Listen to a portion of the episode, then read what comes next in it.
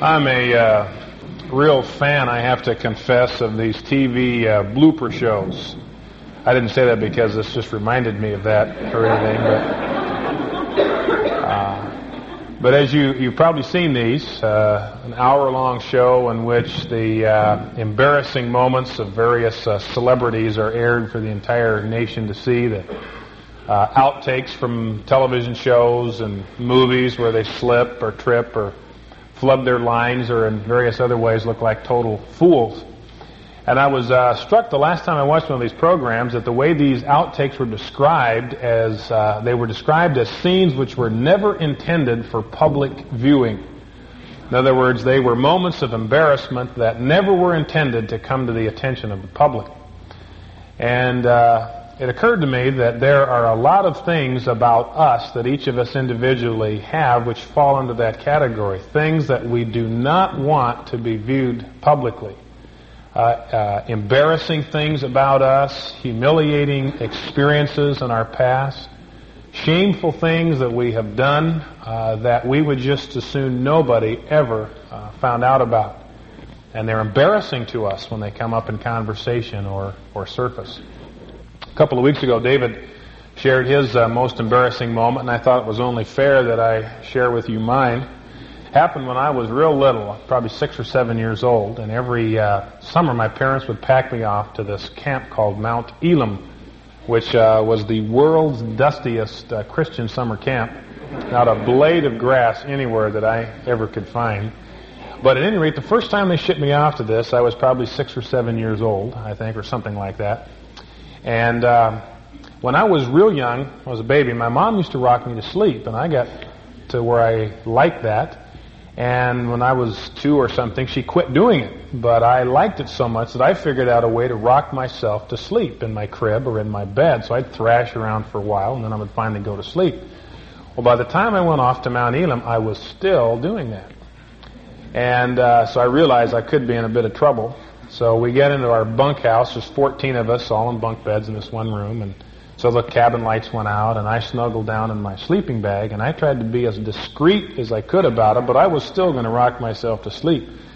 And I noticed after a couple of minutes of this that the room was real quiet. and I opened my eyes, and I could see through the sleeping bag cover the flashlight lights of every guy in the room trained right on my bunk. So I peeked my head out, and sure enough, every guy had his flashlight turned right on my bunk. And the counselor said, What in the world are you doing in there? Well, I wasn't about to say I'm rocking myself to sleep. So the only thing, only thing I could think of to say on the spot was that I'm wiggling. So from that point on, my nickname was Wiggles. So for the rest of the week, it was Wiggles this, Wiggles that. Well, that was something I just wanted people to forget about as soon as it happened. Well, the next year, my parents shipped me back to the same camp, and I thought, surely it, my past is behind me. And I wasn't on site for five minutes before somebody hollered out across the campsite and full hearing of everybody in the camp, hey, Wiggles. So for once again, for another year, I was uh, Wiggles instead of Brian. Now, all of us have things like that in our past that we can laugh about now, but there are other things about us that are far more painful uh, that have to do with either our present or our past that are, really are humiliating and embarrassing to us and which we, uh, which we want to conceal uh, from others. Got a phone call this week from a very close friend of mine who was a psychology major in college and is now teaching at a Christian high school in California, and he teaches psychology. It's one of the subjects he teaches. And uh, last year, uh, last fall, things got so bad in his own personal life that he felt a need to sign up for professional uh, counseling. Went in for uh, therapy and has gone each week to see a professional counselor about his own personal problems. And as you might expect, this is very uh, embarrassing to him and a very humiliating thing to be true about him. In fact, he had a, a, great deal of difficulty even admitting it to me on the phone, a very close friend. And he told me in the course of our conversation that very, very few people even know about this. And uh, we may have things like that about us that uh, are painful for us to admit and to talk about. Well, I think in this passage that we want to look at today in 2 Corinthians, Paul tells us how to view these things these embarrassing, uh, humiliating, shameful things that all of us have, these skeletons that all of us are packing around in our, our closets. I want to start in chapter 11, verse 30, and go through verse 10 of chapter 12 to give you a very brief outline of the way this passage breaks down. In chapter 11, verses 30 to 33, Paul tells us what he brags about, and that is his weakness.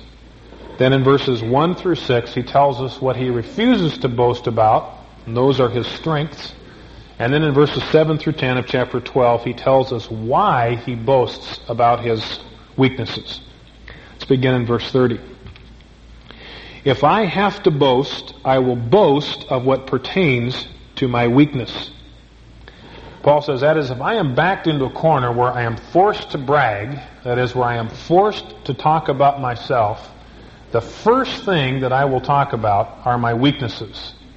Uh, the moments in my life when I was powerless and helpless and incompetent, and my inadequacy was, was clearly revealed. Now you recognize immediately how contrary to natural impulse this is, that our natural impulse is to gloss over or cover up our weaknesses, our deficiencies, and make sure that people find out about our strengths our assets, and all of us become experts at slipping little details into conversations that make us look good. Uh, fascinating little tidbits about what we've done or accomplished uh, in the past that we want other people to know about. And the deficiencies, the shortcomings, those we try to conceal and cover up. But Paul says if I have to talk about myself, the first thing I would bring to your attention would be my weaknesses. Then he takes an oath in verse 31 The God and Father of the Lord Jesus, he who is blessed forever, knows that I am not lying. Well, why does Paul immediately take an oath? Well, I think it's because what he says in verse 30 is so odd and so uh, bizarre and so unusual that the normal response of anybody who took that seriously would be to say, Come on, Paul, you've got to be kidding. Nobody boasts about their failures about their weaknesses. And Paul takes an oath in the name of God himself that I am telling you the truth. I am not lying to you when I tell you that the proudest moments of my life were the moments of my total helplessness and weakness. That the proudest moments of my life were my moments of humiliation uh, and embarrassment. Now, before he goes on to uh, tell us what those things are, he first of all gives us an example of an, of an embarrassing moment in verses 32 and 33. But let me make one more comment about verse 31. Uh, I think another reason that Paul takes this oath is that he, he doesn't want us to think that this is just false modesty on his part. Uh, all of us have run into people who have told us in a very pious tone of voice that I'm only serving the Lord in my humble little way. And you know immediately you're talking to the proudest person in uh, driving distance. And Paul wants us to know that it's not some kind of game he's playing with us. It's not some kind of pretend modesty or, or false modesty. Perhaps you, a, as a husband, have come to the place at some point in your life where you have realized that in your marriage you've been an insensitive clod. Uh, you've read one too many Dobson books or gone to one too many Dobson rallies, and the truth sunk in. And so you sit your wife down one night and say, uh, honey, I just want you to know that I've come to realize that I really have been an insensitive clod. And you're pretty proud of yourself for making this admission until your wife agrees with you. And uh, then all of a sudden the defensiveness jumps right back up, doesn't it? Well, Paul says, I want you to know this isn't anything like that. When I admit to this, brag about this, I really mean it, and I don't care who agrees with me about this. And then he gives us an example of an embarrassing, humiliating moment. In Damascus, the ethnarch under Aretas the king was guarding the city of the Damascenes in order to seize me. And I was let down in a basket through a window in the wall and so escaped his hands. Now, David talked about this event two weeks ago, as you remember. This was Paul's first missionary campaign. He had gone to Damascus originally, you remember, in order to put Christians in prison. He went as a persecutor. And on the way to Damascus, uh, Jesus intervened, appeared to him, uh, convinced Paul of who he was, and Paul then became a disciple of Jesus. And when he finally reached Damascus, he came not to imprison Christians, but to proclaim Christ. And he went filled with a sense of expectation and optimism about how he would uh, uh, convince these Jews uh, of the reality of Jesus as the Messiah. And he anticipated, I think, a brush fire of evangelism and conversions to sweep through the Jewish community in Damascus. And flushed with the sense of self-importance and self-confidence, he uh, began to proclaim Christ immediately upon arrival in Damascus. And things went so badly, just like a grenade going off in his face, that he eventually had to flee town uh, under cover of darkness uh, in order to escape with his life and slunk off into the, the desert night, uh, a total failure in his first uh, attempt at holding a revival crusade. And Paul says, this is the first, if I'm going to have to talk about one of my crusades, this is the first one I'm going to talk about. This is the one I want you to know about, the one that was a total zero, in which I was a, was a hopeless failure. Now you can't help but contrast this with the sort of prayer letters that we monthly get from evangelists. Uh, if you're on any mailing lists of any evangelist, you know that the characteristic tone of a prayer letter is a statistical record of the number of churches involved, the number of people who attend, the number of pastors who were involved in training, the number of counselors who received training, and the number of people who made decisions for uh, Christ. And they're filled with these kind of glowing statistics. Well, Paul had those kind of campaigns in his life as well. He had moments where entire cities and provinces were, were capsized for the gospel. And yet Paul says, if I have to talk about a crusade of mine, the one I want to talk about the most is this first one, which was a total and abject failure. Now, before he tells us why it is that he boasts about something like this, he goes on in chapter 12 to tell us what he does not brag about. Boasting is necessary, in verse 1, though it is not profitable. But I will go on to visions and revelations of the Lord. I know a man in Christ who 14 years ago, whether in the body I do not know or out of the body I do not know, God knows, such a man was caught up to the third heaven. And I know how such a man, whether in the body or apart from the body, I do not know, God knows, was caught up into paradise and heard inexpressible words which a man is not permitted to speak. On behalf of such a man will I boast, but on my own behalf I will not boast except in regard to my weaknesses. For if I do wish to boast, I shall not be foolish, for I shall be speaking the truth. But I refrain from this so that no one may credit me with more than he sees in me or hears from me. The first uh, word that Paul says here is that boasting in these, these particular circumstances was necessary. That because the purity of the gospel was at stake and because the spiritual welfare of the Corinthians was at stake, Paul felt compelled by the attacks of his accusers in Corinth to boast about himself, to talk about himself. It was necessary. But there's a considerable degree of reluctance in this. All the way through this section from chapters 10 to 13, you discover that Paul is is very reluctant. There's a halting tone about his conversation in this section because uh, he felt very awkward talking about himself and listing for the Corinthians his own credentials.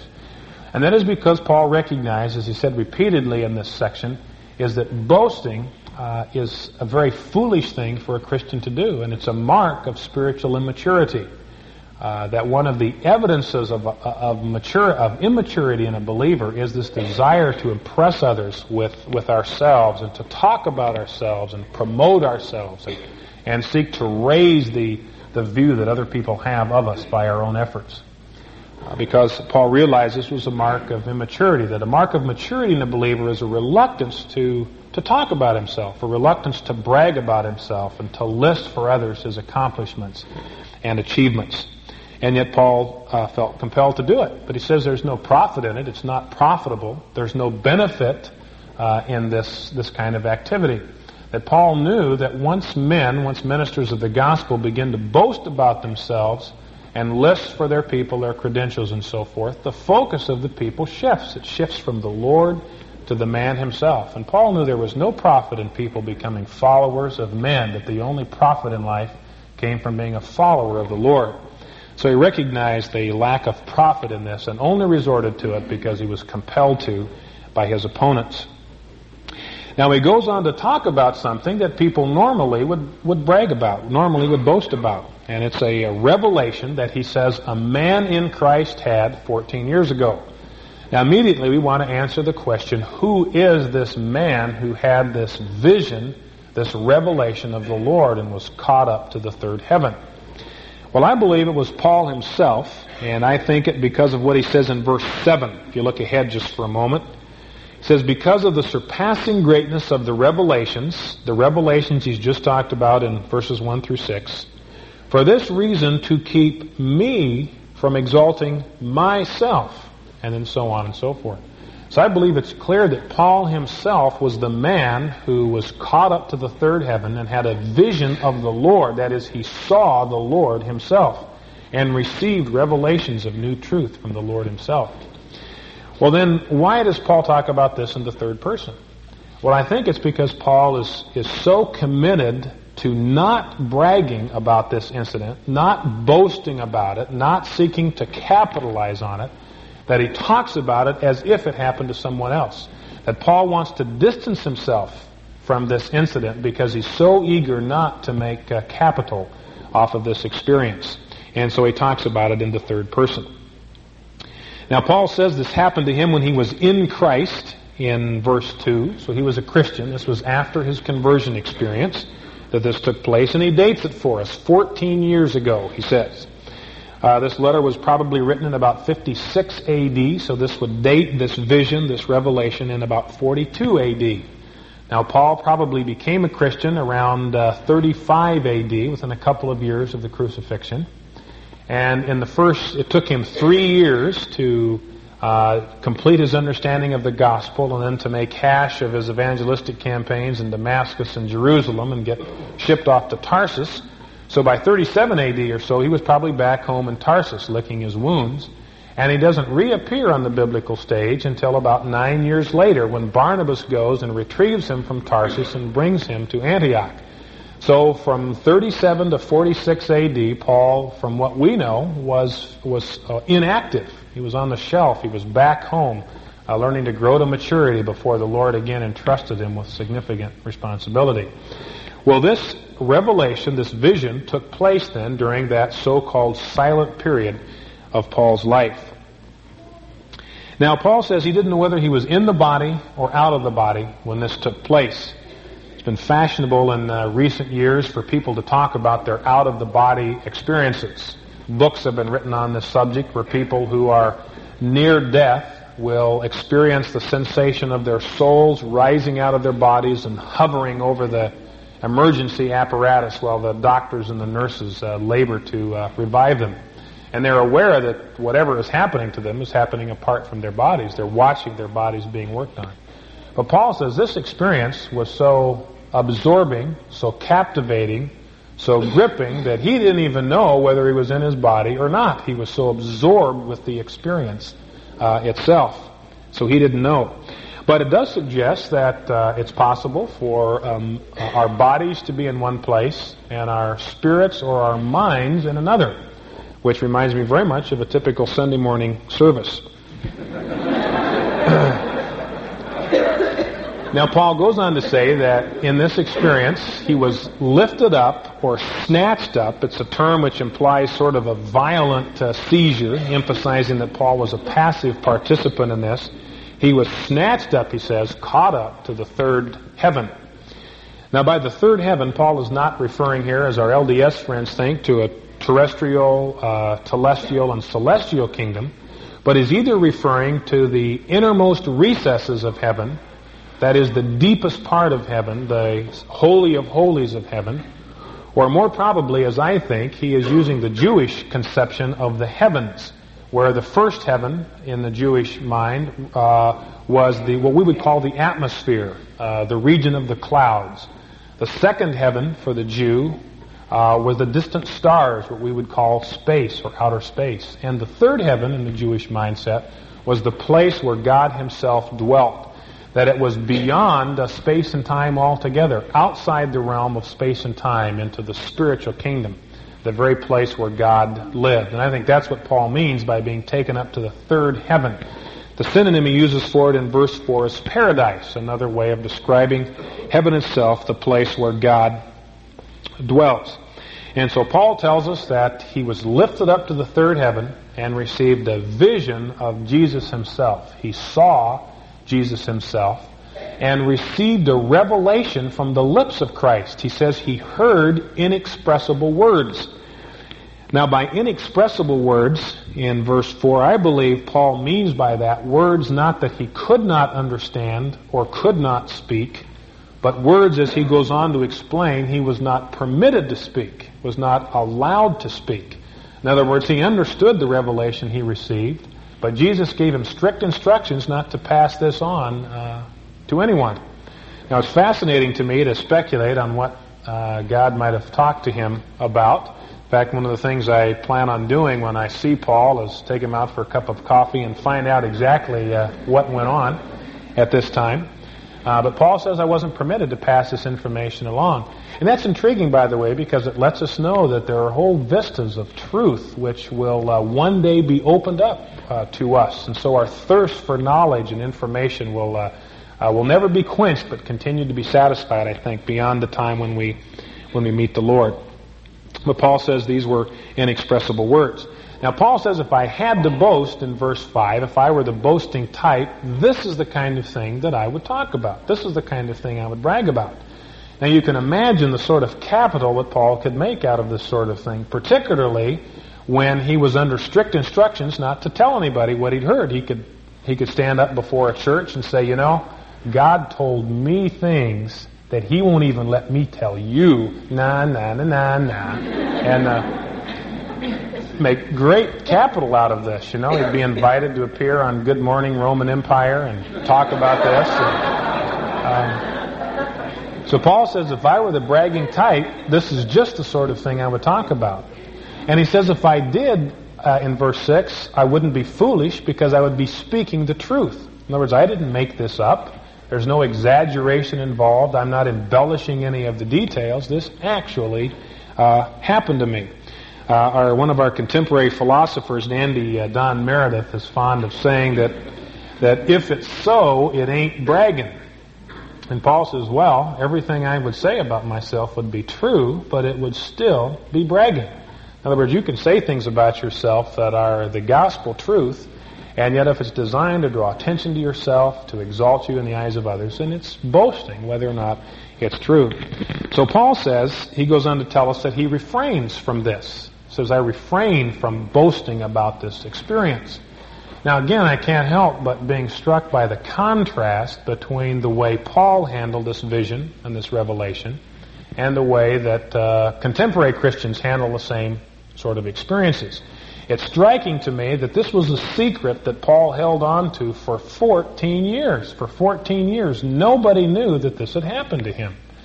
Uh, and in this circumstance, it had to be dragged out of him. Were it not for the opposition he encountered in Corinth, Paul never would have breathed a word about this uh, to anyone. A few years ago, there was a prominent uh, television evangelist whose uh, empire was in a state of advanced uh, decay, was this close from completely going belly up.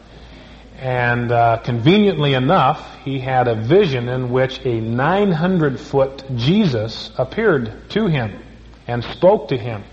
And immediately, this evangelist went national with this information. You know, put it in his next prayer letter, went on his television show and talked about it at some length, uh, held press conferences to announce uh, the details. Uh, just in the Boise area a few years ago, you remember there was a pastor who uh, claimed to have been taken up into the very throne room of God and uh, spoke with God himself. And similar to Paul, he claimed was told things he was not permitted to divulge to others. And he immediately went public with this information and wrote a book about it, which went right to the top of the bestseller list. Well, Paul says, here's something that happened to me, and it was the truth, but I refrained from talking about this and only talk about it now because I am forced to do so.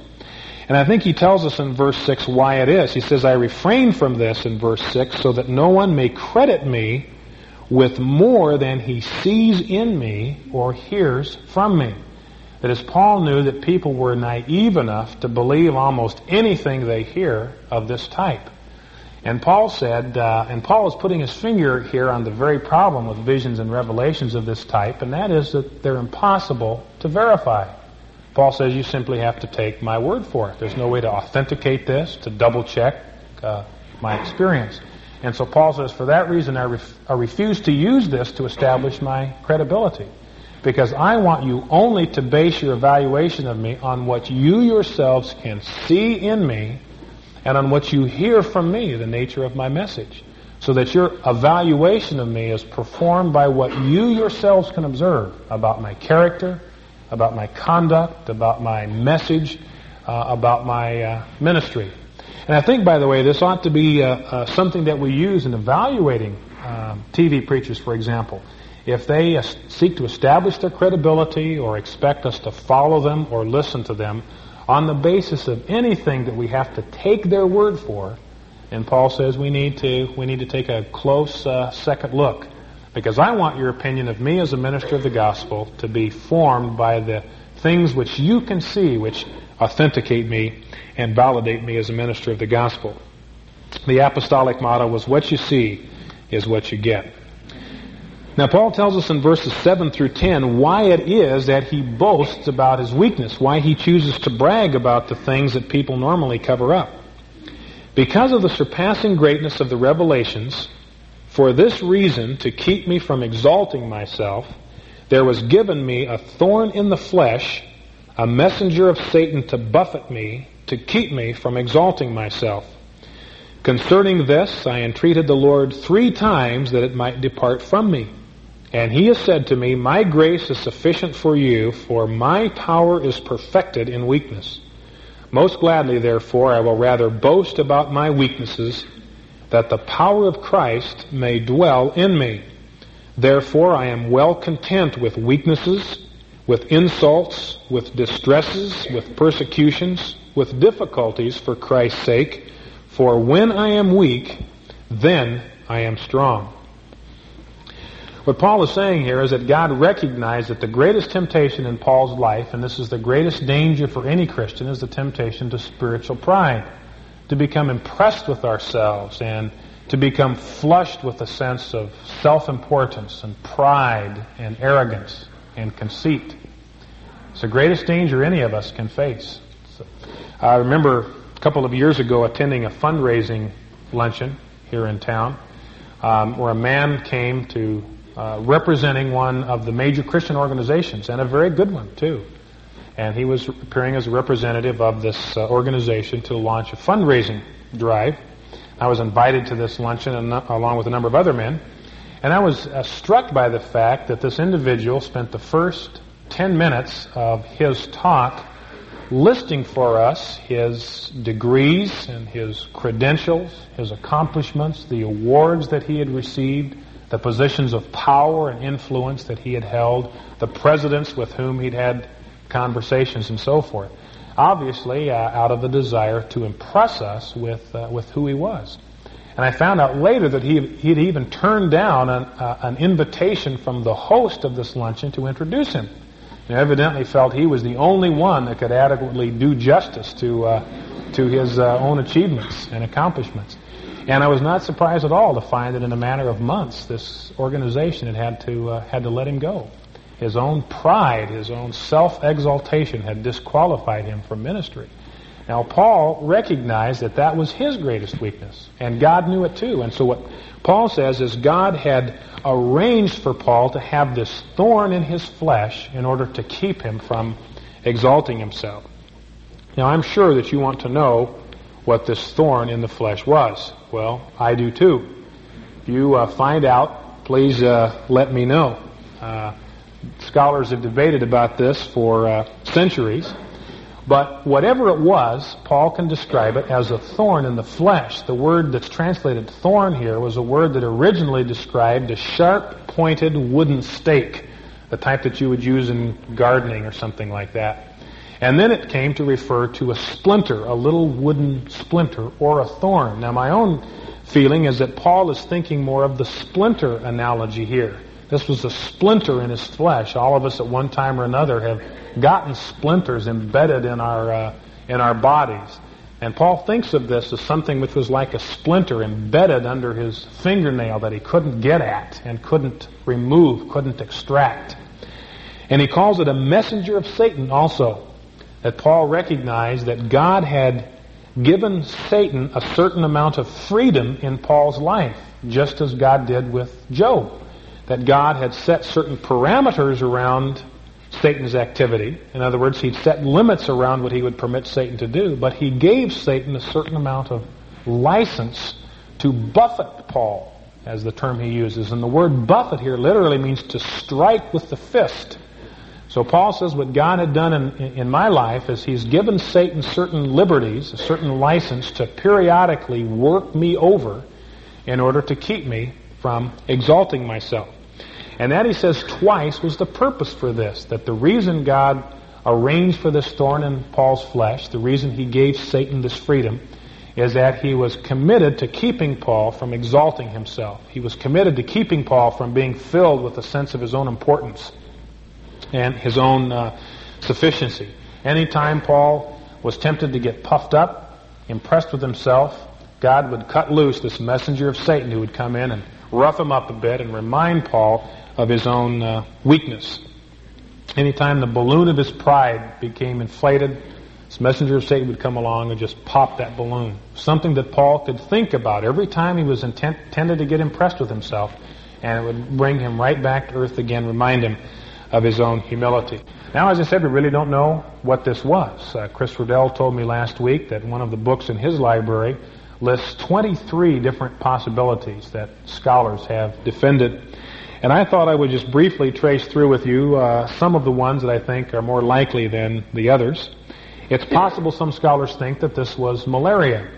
There were no medications for that disease in Paul's day. You know, when Jim and Dave and I went down to South America, we went laden with various prescriptions and medications and pills which were designed to uh, counter any of the tropical diseases we might run into. Well, Paul had nothing like that. And if he contracted malaria on one of his uh, missionary journeys, could have been a lifelong malady which would debilitate him at, at critical times in his ministry. Some scholars think it was epilepsy, that he may have struggled uh, with a lifelong, uh, uh, lifelong epileptic seizures. Again, we have medication in our day to control this, but Paul would have no medication if this was true. You can imagine how humiliating and embarrassing it would be for him to have a seizure at, at the worst possible time. Some people think it might have been migraine headaches, which were so severe that they incapacitated him for a period of time. I have a good friend who, for two or three years, suffered from severe headaches, and she would be physically incapacitated for 18 to 36 hours at a time. Again, humiliating and very inconvenient for Paul if this was true. Some people think it were the nature of his persecutions, the constant pressure and the harassing and the abuse that he took because of his stand for the gospel may have been it. And he describes some of these things in verse 10, so that if the persecutions were not part of his thorn in the flesh, they certainly were just like it in their constant reminder of his own frailty and, and weakness. Some people suggest it may have been some kind of eye trouble, uh, cataracts or myopia, or some kind of disfiguring uh, eye disease. Paul in Galatians uh, describes the Galatians as those who would have plucked out their very eyes for him, as if to replace his own diseased eyes. And later in the letter, he describes uh, that he says, See with what large letters I am writing to you in my own hand. I had a, a vision impaired student in one of my classes this year. And when he would hand in his papers, they were written with very large letters because of his eyesight. Uh, in Acts 23, you may remember this account where Paul appears before the Sanhedrin and calls the uh, high priest a whitewashed wall. Uh, doesn't strike me as particularly, I can think of a lot better things to call people than that. But at any rate, a guard standing nearby struck Paul on the mouth and said, How dare you speak that way to the high priest? Paul immediately po- apologized and said, I didn't realize I was talking to the high priest. Well, the only way he could miss that is if his eyesight was so poor he just couldn't see.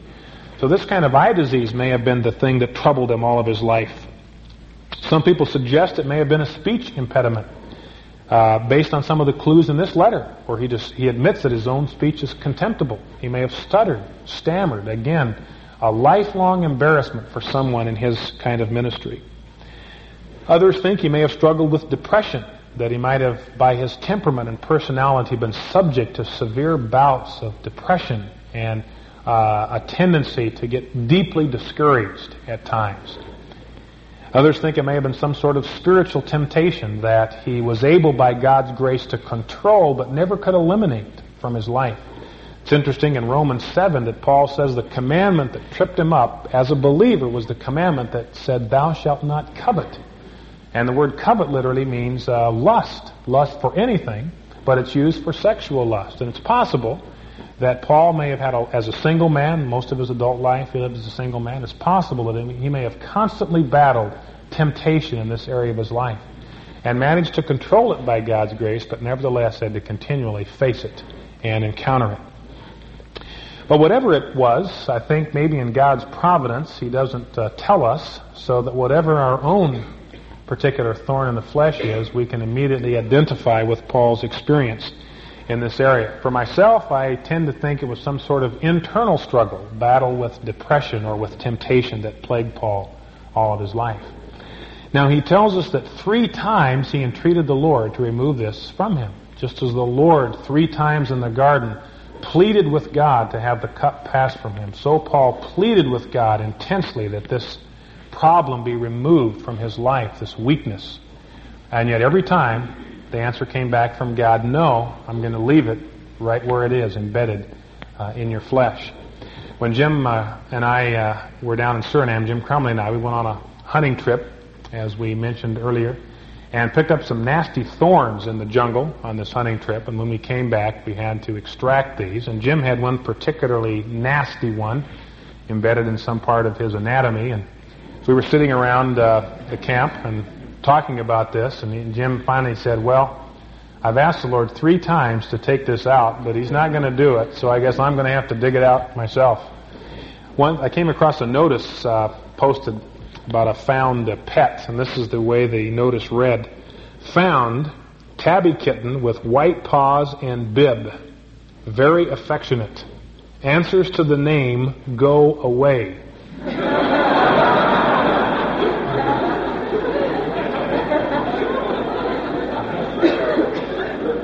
And uh, that's how Paul described this thorn in the flesh. It's something that, uh, despite his best efforts to control, simply would not go away, but was a perpetual reminder of his own weakness and frailty. Now, maybe you have something like that in your life, something which is a perpetual reminder to you of your own inadequacy and uh, weakness. Perhaps you have a failed marriage or two in your past uh, which reminds you of your weakness. It's a failure in your past. Perhaps a battle with alcoholism or drug dependency. I know that uh, alcoholics are told always to describe themselves and to see themselves not as recovered al- alcoholics, but as recovering alcoholics, a perpetual reminder of weakness. Perhaps it's some crippling or frustrating physical condition or disease. Perhaps there's a business failure or a personal bankruptcy in your past, which is a painful, humiliating reminder of weakness. Maybe some irrational fear that you struggle with, agoraphobia or some other kind of phobia that, despite your best efforts to get counseling and prayer and so forth, continues to plague you and trouble you. Maybe some personality quirk or trait which is constantly getting you into trouble one of our elders told me uh, between services that his uh, thorn in the flesh is attached firmly to the back of his uh, throat. He says, It's my tongue. He says, That's my thorn in the flesh. Or perhaps for you, uh, it's uh, some kind of temptation or weakness, something that you constantly have to be on your guard because you are so weak that you can, at a moment's notice, stumble. Lust or self control or anger or impatience or something of this nature. But whatever it is, from what Paul says here, I would suggest to you that God has left it in your life for a purpose, for a reason, because He knows how proud, how arrogant, how self-righteous we would be were it not for this area of life that we can continually think of anytime we tend to get impressed with ourselves. So Paul says the first reason that I can thank God for my weaknesses, for my deficiencies, is that they are the very things that keep me humble. They keep me from exalting myself. Now, the second great reason he goes on to say why he is thankful for these weaknesses is that they remind him of the great truth that his own weakness was the secret to strength in life. Paul says these things remind me that the remind me of this great truth that the key, the secret to adequacy, to strength, to power in life is to be convinced of my own weakness, my own inadequacy, my own insufficiency. And Paul says the, this weakness, this thorn in the flesh, does that repeatedly for me. It reminds me of how weak and helpless I am, helpless I am on my own. And it reminds me to constantly and exclusively depend upon the power of Christ at work within me. Paul tells us what the Lord taught him in verse 9. The Lord said to him, My grace is sufficient for you, that it is adequate for you, it is everything that you need for life. For my power is perfected in weakness. In other words, these, these things taught Paul that the power of God, his capability for life, is released, it's perfected, it, it finds its consummation in the midst of our own human weakness. It says, I will boast about my weaknesses in order that the power of Christ himself may dwell within me. That Christ and his power and his sufficiency may take up residence within me and he can impart his power and his life to me. And then he sums it up in verse 10 when he says that what I've learned out of this is that when I am weak, then I am strong. That Paul learned the lesson about life that we are never stronger, never more sufficient, more adequate for the demands of life than when we are the most convinced of our own weakness and our own insufficiency and our own helplessness. This is one of the great paradoxes of the Christian life. Now, the converse is also true. It is paradoxically true that when we are the strongest, when we feel the most strong and the most capable, then is when we are the most vulnerable and the most, uh, and, and in reality, the weakest. One of our growth group leaders was telling us last week in our study that uh, he recently he was up for a test which was uh, designed to determine whether he would be eligible for a promotion in his profession or not. And he went into this test. Uh, uh, it was a personnel situation he was supposed to handle. He went into this uh, convinced that he knew exactly how to handle this. Feel that he had what it took to handle this circumstance. He was capable. He was ready for, for this challenge. And uh, by his own admission, he, he went in and, and totally botched the thing up. Did exactly the reverse of what they were looking for. And so his chances for promotion have been delayed a bit. And he shared with us, this is one of the things that he learned, is that when he was strong, when he felt confident and self-confident, he was in reality vulnerable. I've had this experience in my past where I have prepared for a teaching thing and felt that I had everything together and and uh, felt very confident in my material and uh, didn't really feel like I needed to trust God. I would never admit that, but I went in trusting in my own notes and preparation. And there was no impact. It was evident, no impact, no power in it, all sizzle and, and no steak. Because Paul says when we feel strong, then we are in reality weak. Heard a basketball player once who described himself, he was a skinny basketball player, and the way he described himself was that strength he says, is my biggest weakness. And that's exactly true in the spiritual kingdom. That strength, our own strength, is our biggest weakness, our biggest liability. But our own weakness, our own sense of inadequacy, is our biggest asset, our greatest strength. This is what writers mean when they talk about the exchanged life. That what happens in the Christian life is that we exchange our weakness, our helplessness for the strength and adequacy of Christ. We're filled with His power in those moments when we feel weak. A good friend of mine who's in the ministry said that the two great ironies in his life that he is in the ministry despite the fact that he is by nature both shy and timid. In other words, by nature, if left to himself, he would withdraw from people and be a recluse and spend time by himself. But because he's in the ministry, he's constantly forced day in and day out to relate to people. And he says by nature he's very timid, not bold at all, and yet the demands of the ministry require him constantly to take steps of courage and boldness to confront people with sin, for example, and other courageous things. Now, all of the people that know this man are convinced that he does both of these things exceptionally well. And I'm convinced it's because he's learned the lesson that when he's weak, he's strong. And he has exchanged his own shyness and his own timidity for the compassion, the love, and the courage of Christ himself, and has in reality become quite strong in those areas. A friend of mine told me once that he has struggled all of his life with feelings of inadequacy. And he had gone to many people to try to remedy this, talk to seminary professors. And the counsel invariably was the same. What they would do with this individual is they would begin to list for him his strengths and say to him, You really don't need to feel this way about yourself because you do have weaknesses, sure, but you have corresponding assets, corresponding strengths, and you should dwell on those. But he confessed that that never really solved the problem, never really quite compensated. And one day, talked to an older, wiser pastor type. He complained about these feelings of inadequacy.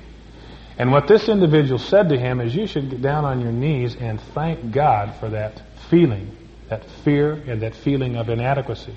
Because that is the secret to your success in life and, and in the ministry.